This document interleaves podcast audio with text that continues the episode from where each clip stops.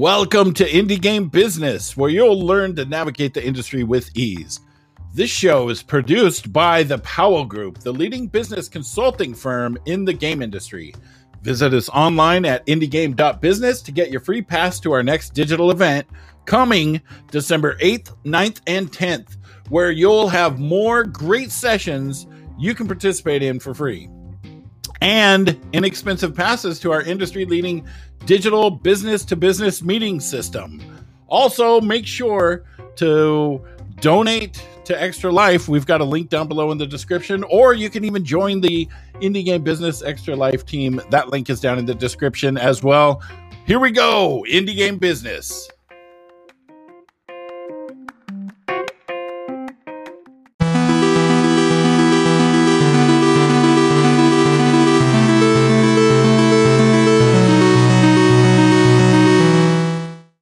Hi, everyone. Good morning, I guess, to everyone in the US listening right now. Good afternoon to everyone here with me in Europe, and good evening, I guess, to everyone in Asia.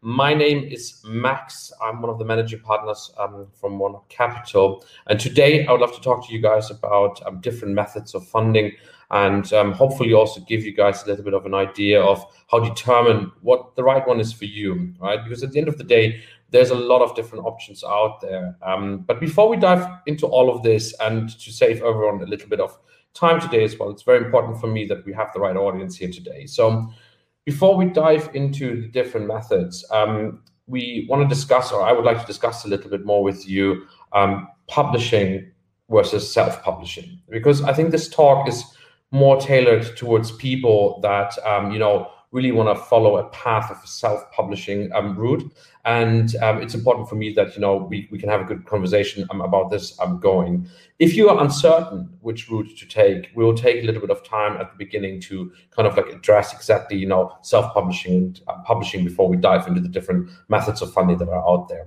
I've also seen that there's quite a lot of like conversations and talks about um, you know kickstarter projects and crowdfunding. That's something i'm not going to address um, on purpose today because i think we have fantastic speakers um, at this event that are going to cover uh, this kind of um, method of you know financing your your operations or um, any any perspectives that you're looking to do.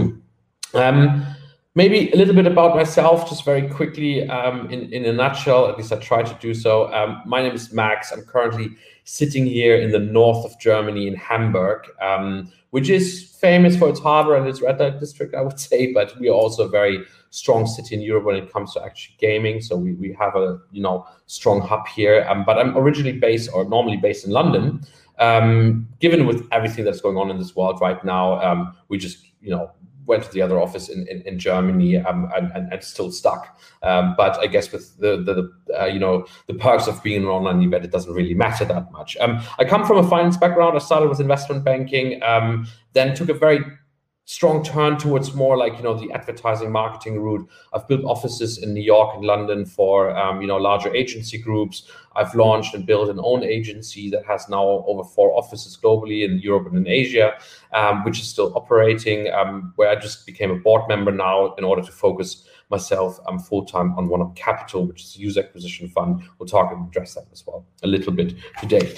You don't have to take notes. You don't have to sit there and um, you know write your hands, uh, uh, you know, write as much as possible. You are going to receive a deck because I'm not presenting anything today. I want to focus exactly on addressing you guys. Um, you know, you don't have to take notes. Um, you're going to receive a deck that kind of summarizes key points and gives you a little bit of like you know a write up in terms of everything that we've been going through today. Um, and yeah, please feel free to ask any questions. Um, I, I, hope I'll you know i will be made aware of them, and I'm looking forward to those. Now, so first things first. Um, publisher or self-publishing i wanted to do a little bit of an excursus into that direction before we dive into the actual matter of, of um, today's um, talk right um, now we, we all are probably aware of like you know the advantages that you know a publisher can have right? I mean it's it's almost like a full service house that can give you access to qa testing to localization obviously to money um, which is you know kind of the key factor here uh, which then allows you to do advertising and well historically speaking a little bit more also for development but that has changed in my opinion in the recent years that it's more focused on you know titles that already are about to be launched or that are ready to launch and that the actual funding and financing comes more like for you know the global the global launches or the local launches and so on right? And um, when it comes to self-publishing it's kind of like you know a startup right? You you have to come up with some funds. You have to pay rent. It's all a little bit scary. It's a very different nature um, itself. So my point here is that you know when trying to make a decision between what route to choose I don't think it makes a lot of sense to look at pros and cons here. I mean, of course, you're going to can put those down and, and, and see what, what makes sense the most for you. But I think it all boils down to the very essential question or fundamental question of what is your mindset, right? Compare this maybe to would you rather go and work for someone or build your own company? Right? So i think like you know the very first step in, in, in terms of like what am i going to do with my title um, before i even think about different financing options is kind of like discussing that fundamental question of self-publishing versus publishing. And i don't want to say one is good or bad it, it, it, it, it all has perks and downsides right? It, it's really just about like who you are as a person and what you are willing to do for it, right? So when you, for example, compare it to like you know an everyday job, you know if you work for someone, let's say that's the publisher route, you get a monthly income, you get your royalties, you have like a little bit of security, stability, which gives you time, for example, then focus on other projects again. It gives you time to focus on maybe like another hobby and so on. Um, you know, you give away responsibility, um, and someone else has to take care of that. And um, in exchange, you also have to give away, give away ownership, right? So, so obviously you give away an IP, um, but you, you you get a lot of upside for it. Now, going the other route, self-publishing as a venture itself, it obviously you know can be a bit scary because you're going into uncharted waters. Maybe you don't know what's going to happen, how to fund the game, and so on. And that's what we're going to discuss a little bit more today, right? So um, I think if you're undecided, so say in the talk. I would love that, obviously. Um, but but keep in mind, you know, we can do pro and con, con lists, but it's it's about your mindset and, and, and the kind of character trait that, that, that you have um, and that, that will help you, I think, to decide exactly that fundamental question, right? Um, going a step further now in exactly you know the different types and why we're here today right um, we want to discuss four different types of funding um, which is venture capital um, banks very similar to banks the idea of using credit cards and um, user acquisition funds um, well first of all i hope i'm not I'm a bit biased, obviously, but I'm trying to keep it as um, Swiss as possible. Let's put it like this. Um, but we obviously also like you know see um, increase in those companies popping up. You might already have talked to a few at other events or, or heard about them. So I think you know they they starting to have more and more have their absolute right to to to be here. As mentioned before, um, crowdfunding, Kickstarter projects, so on, because that's covered in a lot of other um, talks um, this week. Um, I'm going to leave this one out. We are going to um, start comparing them, obviously, um, but again, because this is so situation based, and I'm not sure in front of who I'm sitting right now today if you have an app or it's a PC and console title, is it maybe like something that goes into the triple A direction, or is it very, very, very indie that you're just like doing right now? Like you know, everything can be you know um, suited to to um, different purposes. So we're trying to like you know keep a broad, unbiased look at everything starting off with the, you know, I think the old school classical version of it, talking about banks, right? I mean, banks are the most straightforward solution because I think they're omnipresent. They obviously, you know, um, are having quite good interest rates in, in, in, a lot of countries at the moment. So we're trying to keep the geographical point in mind that we have probably audiences from the from Europe and from um, from, from from the US and maybe Asia today here. Um, but in, in, most geolocations, we, we see very good interest rates. So so banks can be quite attractive because what you can do is you can both um, obviously get a loan as an individual or as a company, which kind of gives you a little bit of flexibility here in the way of how you want to structure that. Now, the downside to this, and this is something that a lot of people tend to forget, getting a loan is a form of debt, right? So we're talking about debt funding here. And, and when we talk about debt funding, there's a liability attached to it, right? And um, we, we have to obviously like keep in mind that, you know, should um, a game not perform in a certain period or in a certain month, the bank still is going to ask for their returns, right? So one thing that is really important here to, to, to keep in mind is um, if the economy, for example, is um, going in a direction that is not helping your game. So there's external factors or there's internal factors so that the game is not monetizing well, for example. No matter what happens, you're kind of stuck with um, you know whatever you have signed up on. So it gives you a little bit of a level of inflexibility. On the other hand, it's very approachable, right? So when we're looking at banks, I think it's important to keep in mind for who this might be a good option. In, what we've seen in the companies we've talked to in the past, banks certainly make sense for companies that have been out there for a little bit longer, right? Because when you have a bank account, the purpose of being a banking with a bank is not just having a bank account, but building a relationship, right? And um, if if you are about to launch a new company, and the first thing that you have to do is, is is basically go into a debt relationship with the bank, that can obviously like you know be lead, leading to a tricky or difficult situation.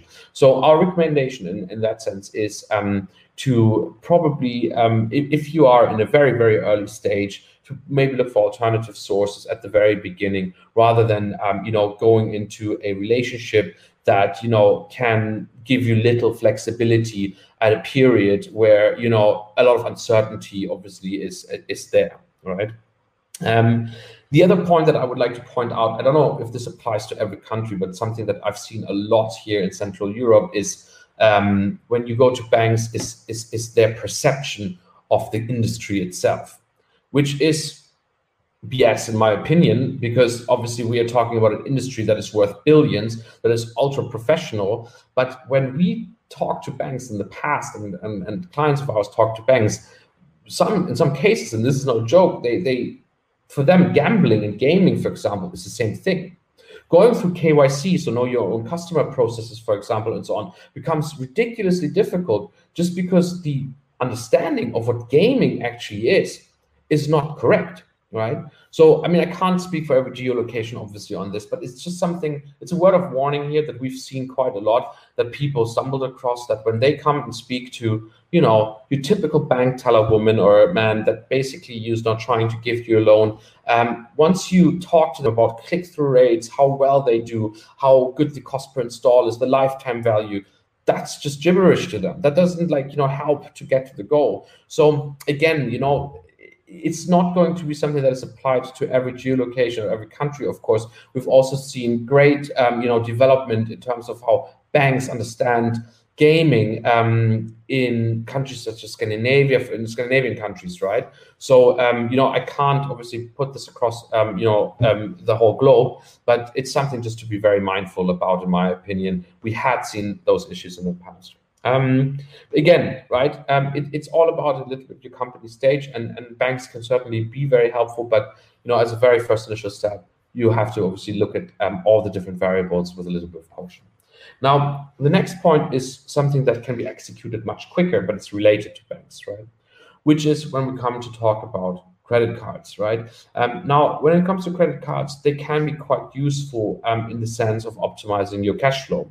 Then simply because obviously when you think about, you know, payout delays that certain um, platforms have, you can overcome those um, when you want to reinvest into marketing activities by using credit cards. Now, that's good and it can make a lot of sense especially if you want to scale your business in the sense that let's say for example you're an app-based game you have ironSource as a, a partner it takes ironSource 60 to 90 days to pay out your revenue you're waiting for that using a credit card to for you know upfront the the the um, UA um, budget that you basically require can you know help you a lot to to move forward until you get the money back. Keeping in mind it is of course something that requires a lot of diligence when it comes to cash flow management right? In certain cases obviously when again performance goes down you might end up with um, credit card debt which will have a similar um, you know um, uh, similar effect on you and your credit rate, rating as taking, for example, uh, um, a loan from the bank, right? So in that sense, you know, we, we, we have to be um, a little bit mindful about your own cash flow, which brings us to a very big topic that we're going to discuss quite a lot today, cash flow and how it's working. When we look at cash flow, obviously we want to make sure that, you know, different than looking at your P&L, that, you know, there's some sort of like a reserve, especially when you're dealing with um, credit cards um, and, and handling those what we've seen too often is exactly that you know fundamental changes. People are you know saturated with a certain game or this game is just like not growing at the same pace anymore. Something doesn't work in terms of like you know ua there can be tons of reasons why why for example the income is not as high as a month before. Can be economic factors for example. Um, it's just something to, to, to be very mindful about. Um, continue now with the next one. And again like if this goes too fast or if there's certain questions again we're trying to keep it as general as possible because we have a global audience here today. And um, it could obviously like you know um, you know mean different things to different um, countries. Then just please what that could mean specifically for you today. Um, when it comes to the next one this is an interesting one. And this is one i would like to talk a little bit more about which is venture capital right? Venture capital is something that I've seen at you know various events and when talking to studios a lot um, in the last years for two reasons. First one is um, a lot more companies are looking to raise Series A, seed funding rounds. Um, venture capital became like almost like a household term in the sense of what it is. Um, people are quite used to you know the idea of um, you know bringing um, get, getting money in exchange for equity. Um, so, so it's something that becomes more and more established, right? Um, what's interesting to see, and, and, this gives obviously a great opportunity to a lot of games um, um, out there, is that there's not just general venture capital funds out there that are looking for AI or e-commerce or marketplaces or whatnot, but who are actually looking for game-specific investments, right? And and there's more and more of those game specific VCs popping all over the world up um, from Asia to, to, to, to, the US, which is fantastic. It, it gives the market, um, in my opinion, a very different level of credibility all of a sudden because you have people who are trying to yield for very high returns who are suddenly interested in that market, which speaks for itself, right? So, I mean, this is just fantastic to see. Now, when we think about venture capital, obviously, it has both it, it has two sides of, of, of, the coin as, as as usual, right? And I'm trying to like you know elaborate a little bit more on those um, today. And, and ideally, like if, if anyone here from a venture capital fund is, is listening in, you know, I'd love to discuss this obviously and, and have a little bit of a conversation or with questions from from any of the gaming audiences. Um, when we think about venture capital now, um, we we obviously have the flexibility that VC funds are investing in very different stages right? So if you've never looked at VC funds before, then you will see that um, if you are at a very early stage, right, um, you can look for seed funding um, or you look for what is called angel investors. So you're going like, you know, um, to individuals who are usually quite wealthy, which is not the same as VC, but it's kind of the stage before that to get you like, you know, the first five digit budget or funding um, sorted before you go to a series A. Right now, the Series A in terms of volume and size, what it is actually is varies a little bit from country to country. In the US, usually ticket sizes, um, so like the first investment ticket that is done in a so-called Series um, or in seed funding, or then a Series A in the second stage, um, you know, can be um, you know in the millions already. Whereas in in countries such as Germany, for example, where I would say the market is still a little bit more cautious um, in terms of how it's investing, um, and, and, the country is obviously considerably smaller than the US as well. Um, we're talking more about ticket sizes that are around the six digit or in other Northern European or Central European countries, right? So just to keep in mind, really, we're, we're, we're talking about a very initial stage here when it comes to venture capital, where before even seed funding, the first kind of like entrance point would be angel investors, which then mostly help you to open also doors into the whole venture capital space. It's a very small community, um, so obviously it's it's um, something to keep in mind um, what route you're going here. Um, and it can be then used again and again to grow through different stages. Or if you already built a company that has 10 employees and has several titles launched, then venture capital can obviously be a very good um, way of scaling that further. Now, What's the downside? Well, the downside is quite obvious because the downside is giving away ownership, right? But um, again, this is a little bit of um, a question that comes to like you know at the end of the mindset. Like when when I was building the um, agency that I um, uh, that I'm just a board member of now, we we also had um, a family office and a venture capital fund joining us there. Now, what happens when they join you is they not just give you money and are basically a silent um, shareholder they are quite active in most of the cases, which can be good and which can be bad. Right. So when it's a good scenario, then you have someone sitting um, as a board member and um, when when you have someone who sits on your board, they can you know give you advice. They can annoy you with KPI questions every Friday evening, but they can also obviously like you know help you to um, maybe tailor your strategy in a certain direction that you haven't thought about. You know, all of us when we build a company or a game we get a little bit of what we call office blindness right? So we stop like you know looking right and left that much because we have that like you know funnel vision on. And and it's therefore good to to get someone external on your board to kind of like helps you to push in the same direction. I had a lot of those kind of sessions where i was really frustrated with having someone telling me what route to go, what what to do, because it's my company. I want to be the one who decides what to do. And then someone all of a sudden tells me how they think they should do it. And and and they, you know, might not have the upper hand depending on how many shares you give away. But at the end of the day, they're ROI driven, right? They want their money back. So they obviously are going to be very much focused on what gives them that opportunity rather than any emotions that any entrepreneur or founder might go through right? So they really have that unbiased, hardcore vision on how the hell do I get my money back? And that can be good.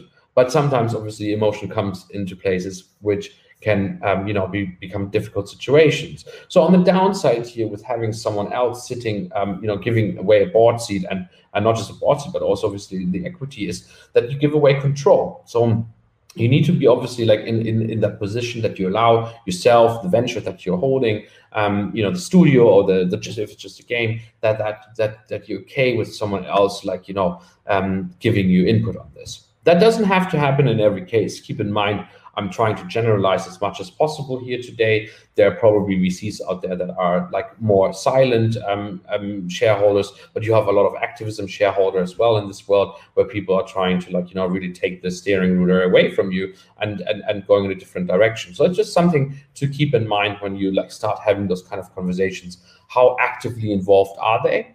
And how actively involved do I want them to be? Um, in a lot of cases, obviously, that can come with a lot of benefits of certain market knowledge, industry experience, just like you know, um, you know, a wealth of knowledge and seasoned professionals that you maybe haven't had yet because you know you're in your early 20s and it's the first venture you're building, and that's absolutely fine. So it's just something to keep in mind um, that you know you give a little bit of away control, but you know the mentoring, the funding that comes inside of it is very important um, to to mention. Now, maybe this is just um, as, a quick side note, um, we are very well connected to a lot of um, gaming specific VCs out there. Um, so I'm more than happy if you have a specific case that makes sense to forward to um, reach out after this um, to us as well. And we're more than happy to forward it to people. So we, we have agreements in place where we're more than happy to make those introductions if they're like useful to them. So please use us for that. At the moment, I know One Up Capital could sound like a venture capital fund. We do not do equity investments, but can help more on the introductory side of it. We are going to launch a fund that is going to help with that kind of sort of investments later on, um, but it is not um, operational as of as of yet. Um, let me just drink something very quickly. And if any questions, guys, then please tell me. Um, happy to have a conversation here rather than just a dialogue, um, a monologue um, here. So happy to have a dialogue rather than a monologue. Um, coming to you know the next one and, and one that is obviously like also important to us which we see growing in areas such as the us in europe and in areas such as russia is user acquisition funding now some of you might have had conversations um, with user acquisition funds here before. Um, some of them out there, besides obviously One Up Capital, um, are Pollen VC or Braavo, to just name a few. There's not a many out there yet if you compare it to the number of VC funds or banks um, or, or crowdfunding platforms, for example. So it's something that you know occurred like in the last two years and is very you know steadily right on, on the rise right now. But it's a very interesting field, and I wanted to take the time, obviously, to explain it as well. I don't want to like you know pitch too much about capital here today. I rather want to explain to you the concept of UA funding and how it works um, across the companies that provide it, right? So that you have a little bit of you know an alternative to the other three that we've mentioned earlier. Now, with user acquisition funding, it's kind of what the word says, right? It, it gives you the ability to finance and fund, um, you know, operations and um, growth activities that will help you to acquire new users. Now, the definition that we basically put down for that is um, we call that uh, you know um, growth um, activities through receivable-backed payouts. Now, receivable-backed payouts is kind of the key term here, um, and uh, we when, when we start discussing all of this. Now, we have two different investment phases with um, a lot of those um, UA funds out there, especially with us at One Capital. Now, the very first investment phase is about cash flow optimization, right? So you have just to exemplify everything now i will take a mobile app or a game a mobile um, game to to just like exemplify everything a little bit. You have for example in the month of february now um, made 5000 us dollars in revenues. Those revenues come across different sources. They come across i don't know uh, apple google if it's, if it's mobile they come through ironSource depending on what platform you're using to monetize your game, um, you have different um, payout terms of those platforms, right? So in the example, in the worst case example now of ironSource, it can take up to 90 days, so almost three months, until you get money in certain cases. On other platforms, it can go much quicker. The same applies, of course, if you talk console or PC-based games on Epic or Steam, right? Now, the issue with this is if you earned $5,000 um, in February, but you have to wait until April or May or June until you actually receive that money, you sit around and can't make any further payments. Now, we are talking obviously about UA right now because that's something we want to grow here and that and, and why that all makes sense i'll get to in, in, in, in, in a bit. But you know like there's obviously several payments that you might have to make but the, the key one that we'd want to talk about is reinvesting it into growth now, if the money is not paid out, even if you just reinvest 70% of the 5,000 that we're talking about right now, you still don't have it. So you can't really, um, you know, go any further. Now you can go and think about like different financing options, of course. Um, you know, we mentioned credit cards, you can use those, but then again, um, you know, you have to pay that money back after a certain time. So that can be tricky, you know, the time window as well. So what we are doing here effectively is we help you to factorize those receivables that you have, right? So user acquisition funds will pay out the money that you've earned immediately, depending on the supplier or the, the, the company that does it. Um, can be 24 hours, can be two days, can be three days, depending on the due diligence and other factors. For us, it's usually within two working days that you would have the funds in your account. Now, you now have that money to put that back into marketing and to user acquisition, especially. That way, you can accelerate the growth rate that you have. Because if you think about a curve, and every time you earn money, let's say after February now, it pauses because you can't reinvest. You only have the organic growth. You don't really grow, you just decline. So, in order to accumulate faster that growth, what we want to do is accelerate those payouts. So we want to make sure that on a weekly basis or monthly basis, as every time basically receivables coming in and money is being made, that you don't have to wait a very long time to be paid out. It can be paid out much quicker, which essentially is the first stage. The second stage goes a bit beyond that. In the second stage, we look further than that. And for that, you need a little bit of data.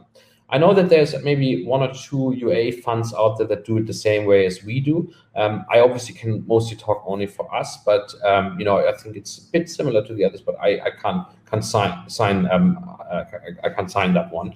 Um, which is going in the second phase is paying out those paying out money beyond the receivables that you have. Now let's stick with the example of February. You earned five thousand dollars across ironSource and, and Google, and um, we, we pay that out immediately. That's good. You can reinvest that.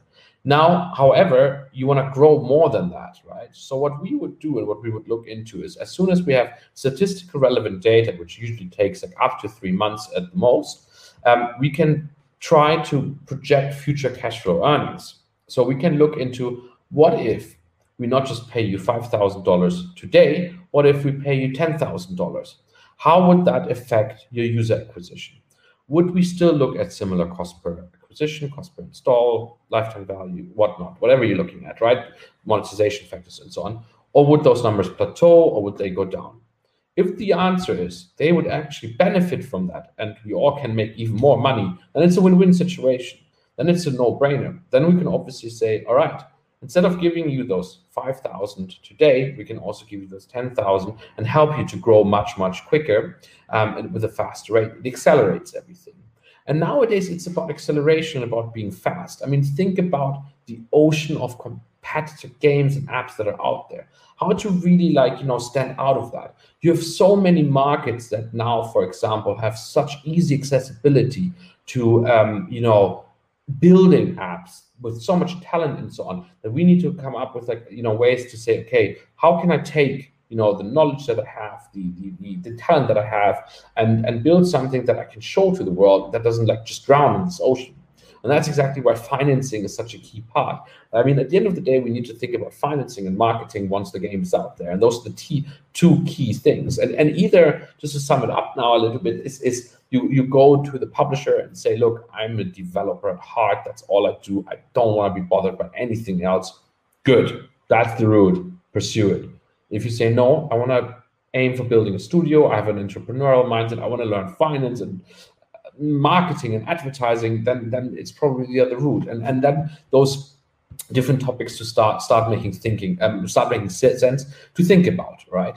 Um, now, just to sum up, uh, just to find, um, just to wrap up the the user acquisition funding side now, um, and, and and then we will want to draw like a little bit of a line here and and and and, and, and like you know look at the pros and cons again and, and summarize and, and hopefully also come up with some sort of like you know a, a solution moving forward um, ideally. Um, is you know it, it gives you a good ability to you know grow quite quickly.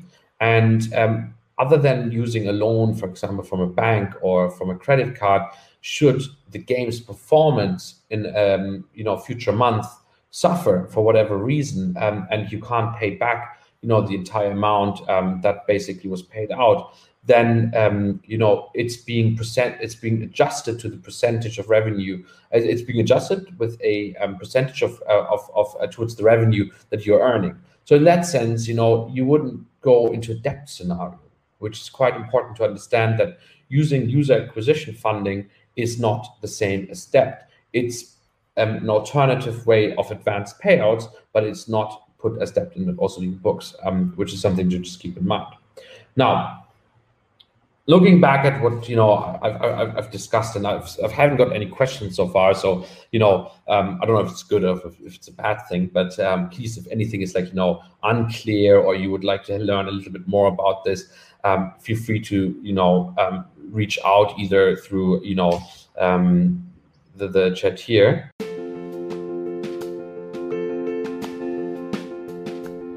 Indie Game Business has one of the longest running digital event series in the gaming industry with hundreds of publishers, investors, developers, and tech companies to meet with.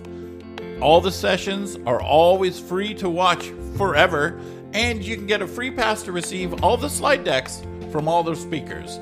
The tickets for meetings start just at $50. Go to indiegame.business and use the code IGBPodcast to get 20% off your ticket.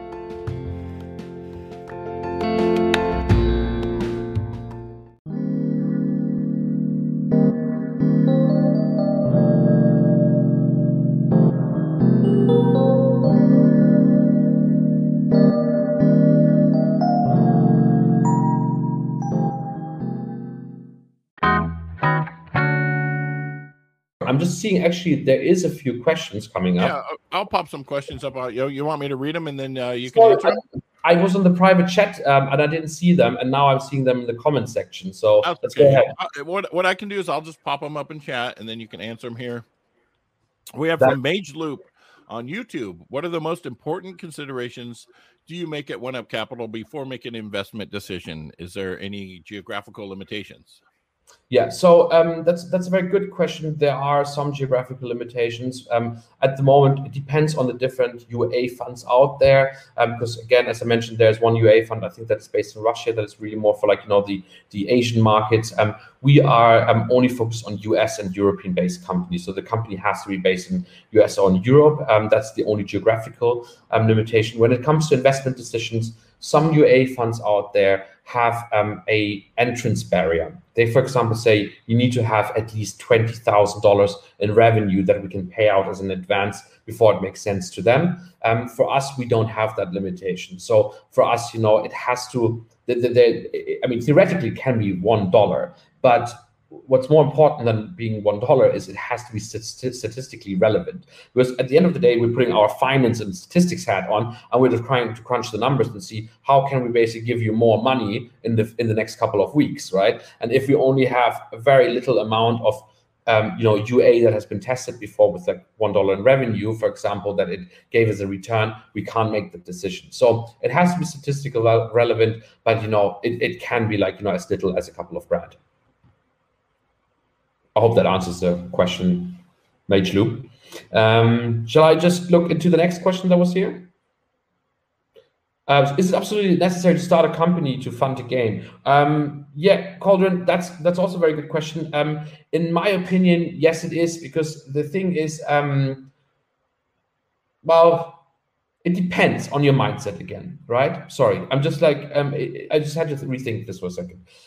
You can obviously, as an individual, start a game and take the earnings from that, um, you know, as, as kind of like similar as you would operate as a freelancer, right? You don't necessarily have to have a company for that. But now here comes the thing. When you build a game, what you're doing essentially is building IP. And an IP is an asset. And an asset needs to be structured in a certain way. Now, a way to structure an asset is to, for example, put it into a company you can become i'll give you an example you know you, you if, if you earn money every month right you can become rich through that money. But one thing that you will not get is wealthy in order to build wealth you need to have assets right that can be real estate that can be anything. So there's a difference between you know getting rich through monthly income and, and, and building up wealth. Now and that's maybe answering your question like it's, it's kind of the mindset you know. If, if, if you want to create some certain amount of wealth and you want to build an ip and you want to build um, um, a, a, um, an asset through that that you can sell maybe even in the future, then you should start a company. Definitely. Um, I hope that gives a little bit of an answer to that. Um, what percentage of games that you deal with receive funding? Um, oh, that's a good question. I've actually never looked up a percentage uh, rate in that, but as long as you fulfill the criteria of being based in the US or in Europe you have a revenue stream of like at least two to three months that you know shows a little bit of growth. Doesn't have to be you know hundred thousands. It can be like a smaller four digit um, you know amount. Then the likelihood is very high that you will receive that stage one financing.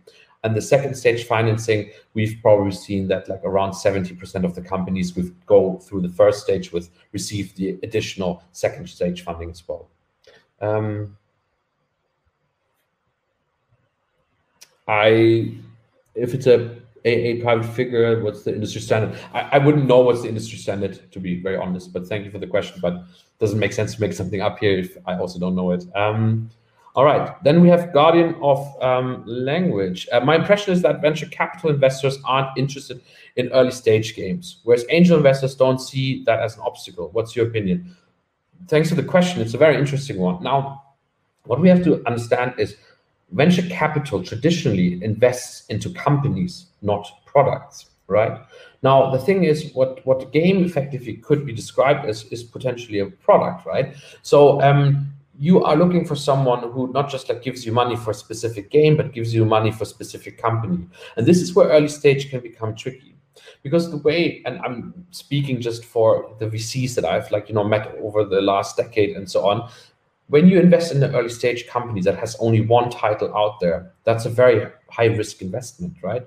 Because you don't know yet is the title going to work out or is it not going to work out?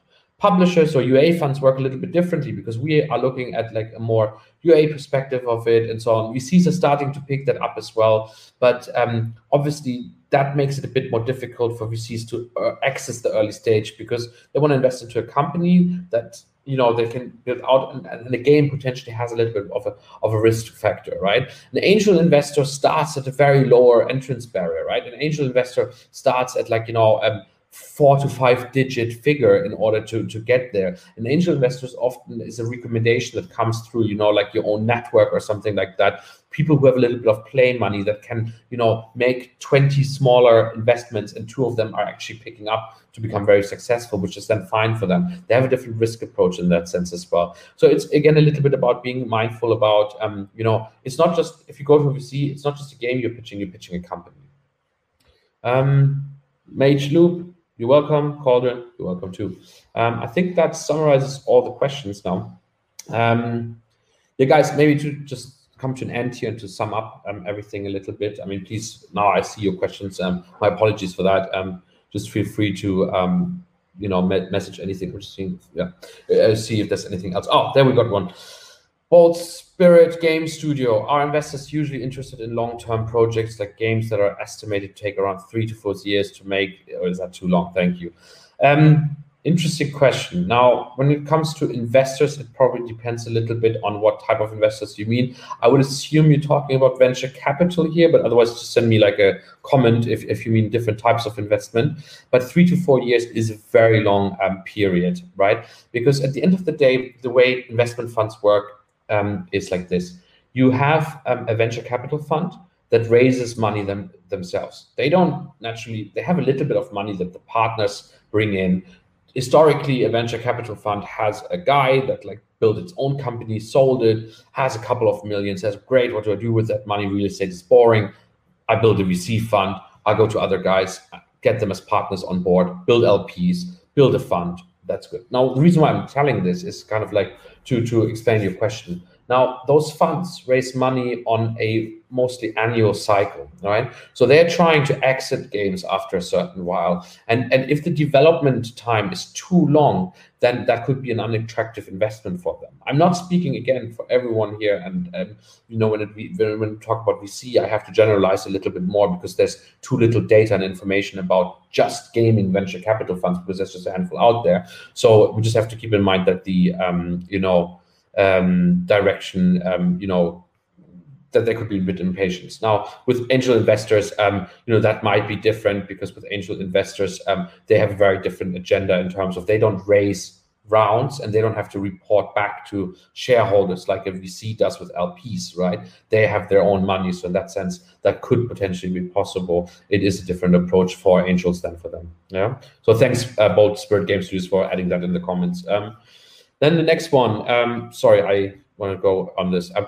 Divinorium, um, I hope I pronounced that right. Um, how far in development you think investors would start looking into the project in a lighter uh, in a lighter light? Yeah. Um, now, when it comes to, I can talk. I think the best way about um, you know um, uh, UA funds. UA funds are only looking at projects that have been developed, um, that are launched, that are live.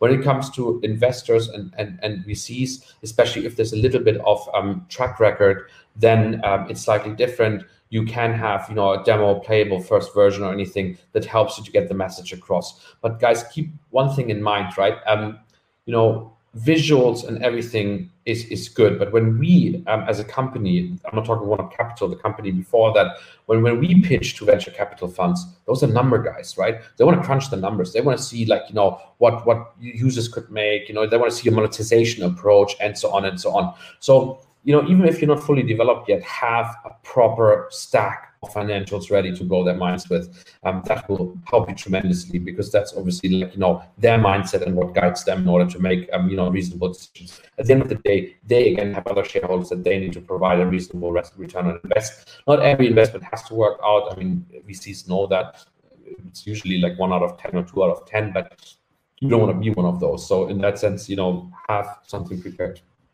Um, all right. I, I, hope that helps. Otherwise, you know, if, if, if it's not clear the answer or anything, please just feel free to pop in another question. Uh, yeah, I've got a couple questions. So, um, what kind of jargon should people know? Like term sheets, right? Term sheets basically means an offer, right? When an investor gives an offer. Um, so, what other kind of jargon and things like that should people know when they're looking for an investor? Yeah, that's that's a good question. I mean, you, you brought up um, one that you know you really want to hear, which is term sheet. When you when you hear the term term sheet, you know that you know an offer is basically um, you know an initial offer at least, um, a proposal is being made. So term sheet is very similar to that. It kind of like lays out everything that potentially can happen. It's not a binding offer in any way, right? So it's very important to keep that in mind. It's it's it's more like you know an initial proposal in terms of you know, you give us um, 10% of your company in exchange for 100,000 US dollars, right?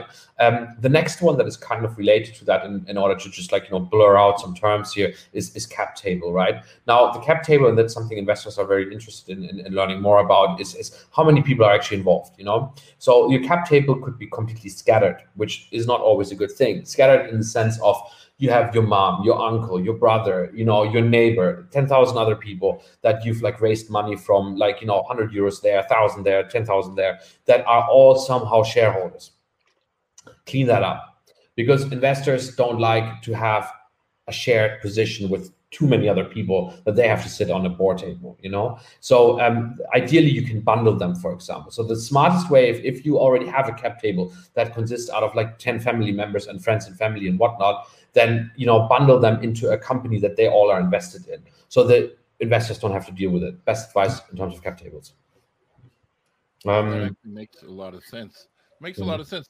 So uh talking about term sheets i got a couple questions about um like what percentage of your meetings uh, lead to term sheets? And then what percentage of your term sheets actually turn into actual deals yeah that's that, that's a good point i mean um, we have to consider that when um, i mean let's, let's talk about the first stage right um, um when how many of the meetings turn into term sheets if they fulfill the investment criteria right then it's around half of them right? If they fulfill the investment criteria, which um, you will have summarized in the presentation that you will get as well. That we're talking geolocations, a month available on the market, data available, um, and, I think those are the two key ones really that we're looking at, right? when it comes to term sheets that are actually turning into deals, it's two sided, right? Because we are not making that decision by ourselves. It's also you guys that are making that decision. You also need to be happy with the terms that you're presenting.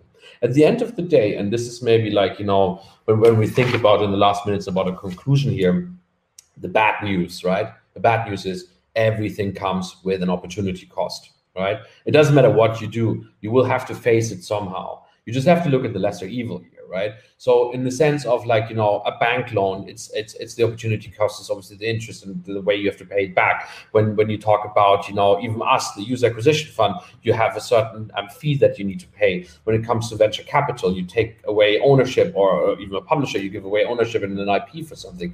The thing is, you know, you have to ask yourself like, is it worth that you know opportunity cost? And that's something we can try to pursue you on, uh, like you know, and convince you. But at the end of the day, you have to, to make the decision. So I would say of, of everyone to answer your question, Dan, of everyone who um, actually has a term sheet, um, it's around like 60 to 70 percent. I don't have an exact number, but just like you know, roundabout that actually um, you know goes to the next stage. One thing to keep in mind is just the last thing.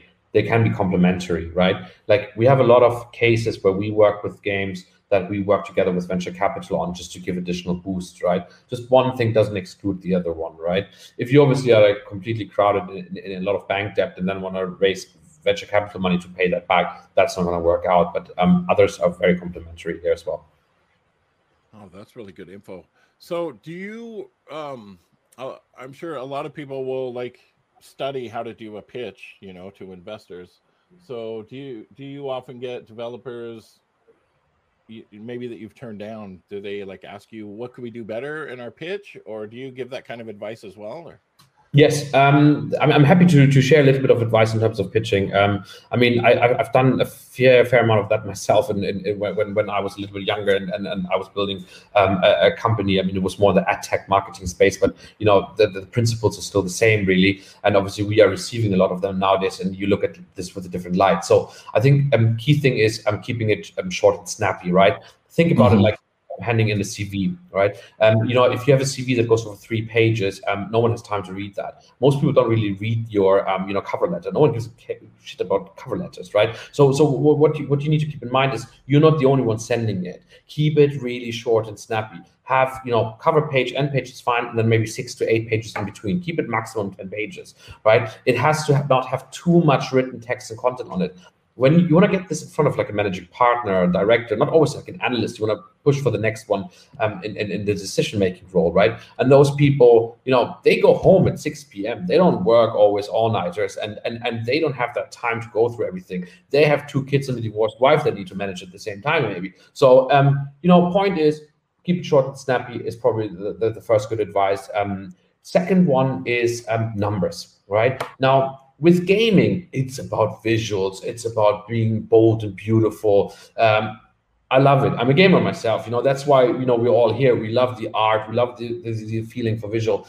But the thing is, it only gets you that far. It gets you maybe you know to raise an eyebrow and, and, and to help you to, to a certain stage. Know your numbers. That's key. It's the same thing as in school. You know, we all like to like you know have art class or whatever, or like you know the, the things that interest us. And when it comes to like, oh no, now I have to, to go math. Maybe it's not the most exciting thing, but at the end of the day, that's what gets you the money, right? So making sure that you know those numbers inside out and actually make sense out of them on like one of those pages. Just have a table that kind of like maps out exactly how you want to grow. Um, helps you, right? So um, you know I think that is something that we have to just keep in mind that you know that's what at the end a lot of them look at. And and and it's you know you know I don't want to be the one who gives like cold hearted truths here but like you know at the end of the day um you know a good a, unfortunately a game doesn't have to always look good to make money. And um that's not something that I really like to praise here at all. But um you know when you are able to produce a beautiful game and on top of that you can also do good numbers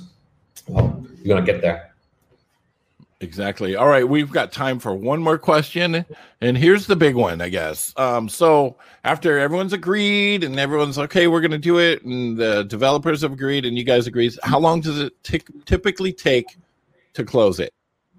Okay, to close. Yeah, it, it, depends if you look at the user acquisition side, funding side, or if you look at the venture capital side of things.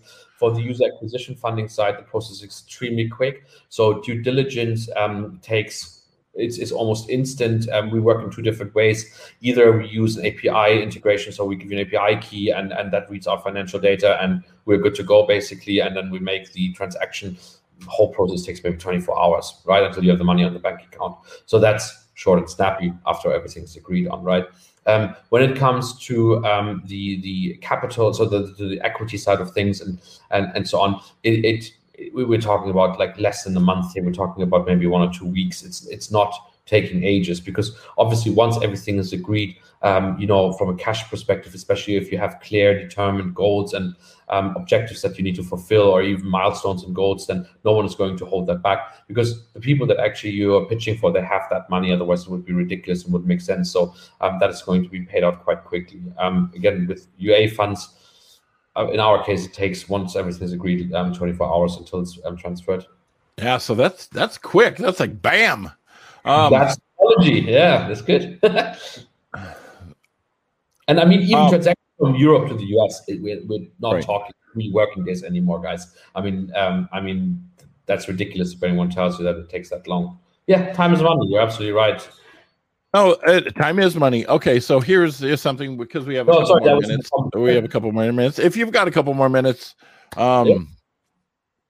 how often does something you make an or something you you invest in and it fails? What's what's that kind of? uh Could you talk a little bit about that? It, it's a very it's a very good question. Um, so there's two things again on it and i always need to differentiate here between you know the type of investing. I'm now only speaking about vc and um, ua funding. Now for ua funding it's actually not um, so critical because for the first investment stage we are only financing money that is already being made. It's just not paid out to you yet so it's in advance so we're going to receive it at some point. Um, the only risk is if for example uh, google apple goes bankrupt or um, you know uses to pay out, but that would like duck up the entire industry. So that would be really bad. Um, but when actually it comes to the second um, payout phase and we give you money beyond those receivables and um, you don't earn that money so let's for example say we give you 10 grand but you only made 8 grand now those two grand that have a delta we can right quite easily um, take care of that by um, agreeing mutually on a percentage of future revenue let's say for example 5% every month that you would give away that you can afford to actually pay that back right? And that's really different to to than to using a bank that says every month this is what you have to pay back and if you can't it's a really bad situation. So so in that sense you know it gives a bit of flexibility. Now for venture capital it's a bit more critical because obviously if an investment fails and, and what you define as, as a failed investment a company that can't be sold is not really a failed investment per se, right? It's just like you know maybe something that doesn't really like go the way you've planned it. Um, a company only really fails then if if it um, you know goes bankrupt or you know if if if if, uh, if you know funds completely run out and no revenue is being made, and that happens obviously, and and that's a situation that is the opportunity cost of the venture capital funds, right? So also they have to think about their opportunity cost and, and, and what the downside here is. In a lot of cases that we've seen and we've worked with, money can be put after the uh, behind the company again if it runs out of funds right? It depends a little bit on the individual situation. It doesn't mean just because you ran out of that money that everything has to be closed down right? It depends on a lot of situations. So for example in europe we have through the corona crisis a lot of governments set up aid funds right interestingly a lot of startups haven't used those why? Because their venture capital funds have given them money to survive that period right? So it depends a little bit on on on, on the situation that that we are in but i found that when i read that like two days ago actually quite interesting. Um, if they completely fail and and they go bankrupt then that's the risk the venture capital funds has to carry right? That's obviously something that they have to keep in mind and they're mindful about or they're aware of the the idea that their way of investing is a very high risk um, approach but that can also yield to a very great return Okay, that's interesting. So here, here, here's another good question uh, that just popped up. Uh, what do you value most in a company that you're investing in? Mm-hmm. Um, ah, I have to think carefully about this one, right? Um, it depends on the stage, but when we look at um, the um, user acquisition financing side, it's simply put growth, right? Um, we, we all we want to do is um, take the existing growth as little as it might be, but if there's a little bit of it, then we want to take it and we want to uplift it. We want to boost it, right? If we can see that there's statistical relevance behind that growth, then we can take those numbers and we can actually make something big out of it. That's what we're looking at, right? We're looking at the potential of growing something. When it comes to venture capital, of course, we would do the same thing, of course, with a fund like this. But um, at the end of the day, it has a little bit more factors, right? If you, for example, come up with a um, you know a game that has um, you know a way of you know making people um, playing it that has never been done before, that is basically you know something that's completely new to the industry, you might even find people that are a little bit more risk of uh, like risk taking here to invest into something like this because you know it, it can change an industry right? Um, so those things can be looked at, but at the end of the day, it's probably growth once the game's developed. Um, and again, I'm, I'm don't hate me for saying this, but you know, you are in this difficult position between like this game is just visually stunning. It is just like something that has been, you know, developed with so much heart and passion. But you know, you have to look at the numbers, unfortunately, as well. So it is always like, you know, a two-sided thing um, that that you know is, is a conversation that we often have, unfortunately. Um, but we want to find solutions that you know can you know make not just like an like you know like a free to play um you know hyper casual game like always a success but also like you know the more beautiful games um you know um you know relevant so basically what you're saying is you're a dream smasher right? Smash people's dreams? No no not at all. Okay let's see. just produce hyper casual games guys. No i'm just i'm just i'm just kidding right? I mean um, it, it's it's it's it's it's really just about like you know um, um about like how you present something at the end of the day as well right? Like i mean as i said what is the advice you give when you present such a deck? Of course have have you know present your game in the best light possible but don't forget about the numbers because the people who are looking at this they're very numbers driven. They might be games they might not be games but that doesn't really matter that much. Um right. it's about financing here and the talk is about financing right? So it's just something that you know, keep in mind. Don't hate me for it, please. I'm just trying to give good advice. Dream smasher. no, no, it's fine. Sometimes that that kind of you know people need to get real truth sometimes, and it is what it is, right? It, game could look amazing, but if the numbers don't add up, uh, here we go. Guardian Language has a little comment here. Sorry. Finding angel investors is hard because they don't tend to advertise themselves. Do you know of any angel networks? Um, yes, I actually do have that. Um, I will. Um, Dan, can I? I have a public library of angel investors, which is an Excel spreadsheet, which is a Google shared spreadsheet, which is publicly available. Um, I can add that link to the presentation that Dan will send around. Then, if you allow me to send you a second version of it, then I can look that up, add that to the presentation, and give that for everyone. I think a lot of people would appreciate that probably. Yeah, you could do that. You could even pop it in the chat right here too, if you'd like. I, I honestly, it's somewhere in my files. I would have to look it up now. I don't have it like at hand like this, unfortunately. But I, I can add it to the presentation. When are you sending that around? Oh, we're, when we're sending out information, I think after the the whole conference is done. Okay, but I then we'll be sending stuff out. No, we're going to send it out right away, right when this is over. Um, no, anyone else have any questions here? I know you guys have questions because I know that you developers are like, but we want money. How do I get it? Right. so pop some chest questions in the cat. In the, in the cat, in the chat. Talk about it. uh, okay. Mark Christian Calgary says, yeah, I would. I'll also appreciate that. Yeah. Um, actually, I just. Uh, oh, here we go. Let's see. One more, we can we can do one more question here from Div. Uh, got in the middle of the presentation, so you might have already said something like that. But do you have a file example of a good pitch deck, doc, etc., that you can share? Maybe you could share that uh, if you have something like that. Uh, we can put it in in the uh, in the yeah afterwards after the conference is over when we send out everything. And remember, you guys, to make sure that you get the uh, presentations from all the speakers. I'll put the link right there. So all ticket hoarders, you just have to get your passes from indiegame.business. And uh, if you don't have your pass, then you won't get your info. So make sure and do it. Oh, then. Oh, uh, well, I want to answer this one more. What's your favorite game at the moment? What are you uh, playing? Okay.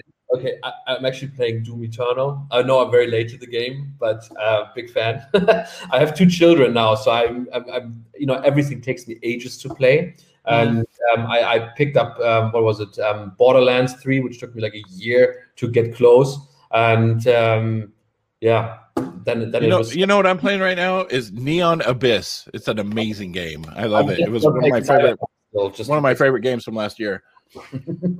yeah, well, it's, it's all right. It's, we, are gonna have to get out of here. We have our next our next um talk here. Where are we at on our list? Do, do, do, do, do, do.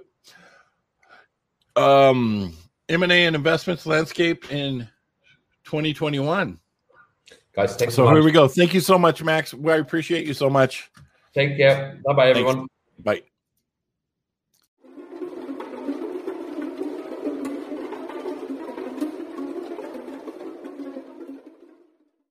Thanks for listening to Indie Game Business. You can learn more about the show and our online business networking events at indiegame.business.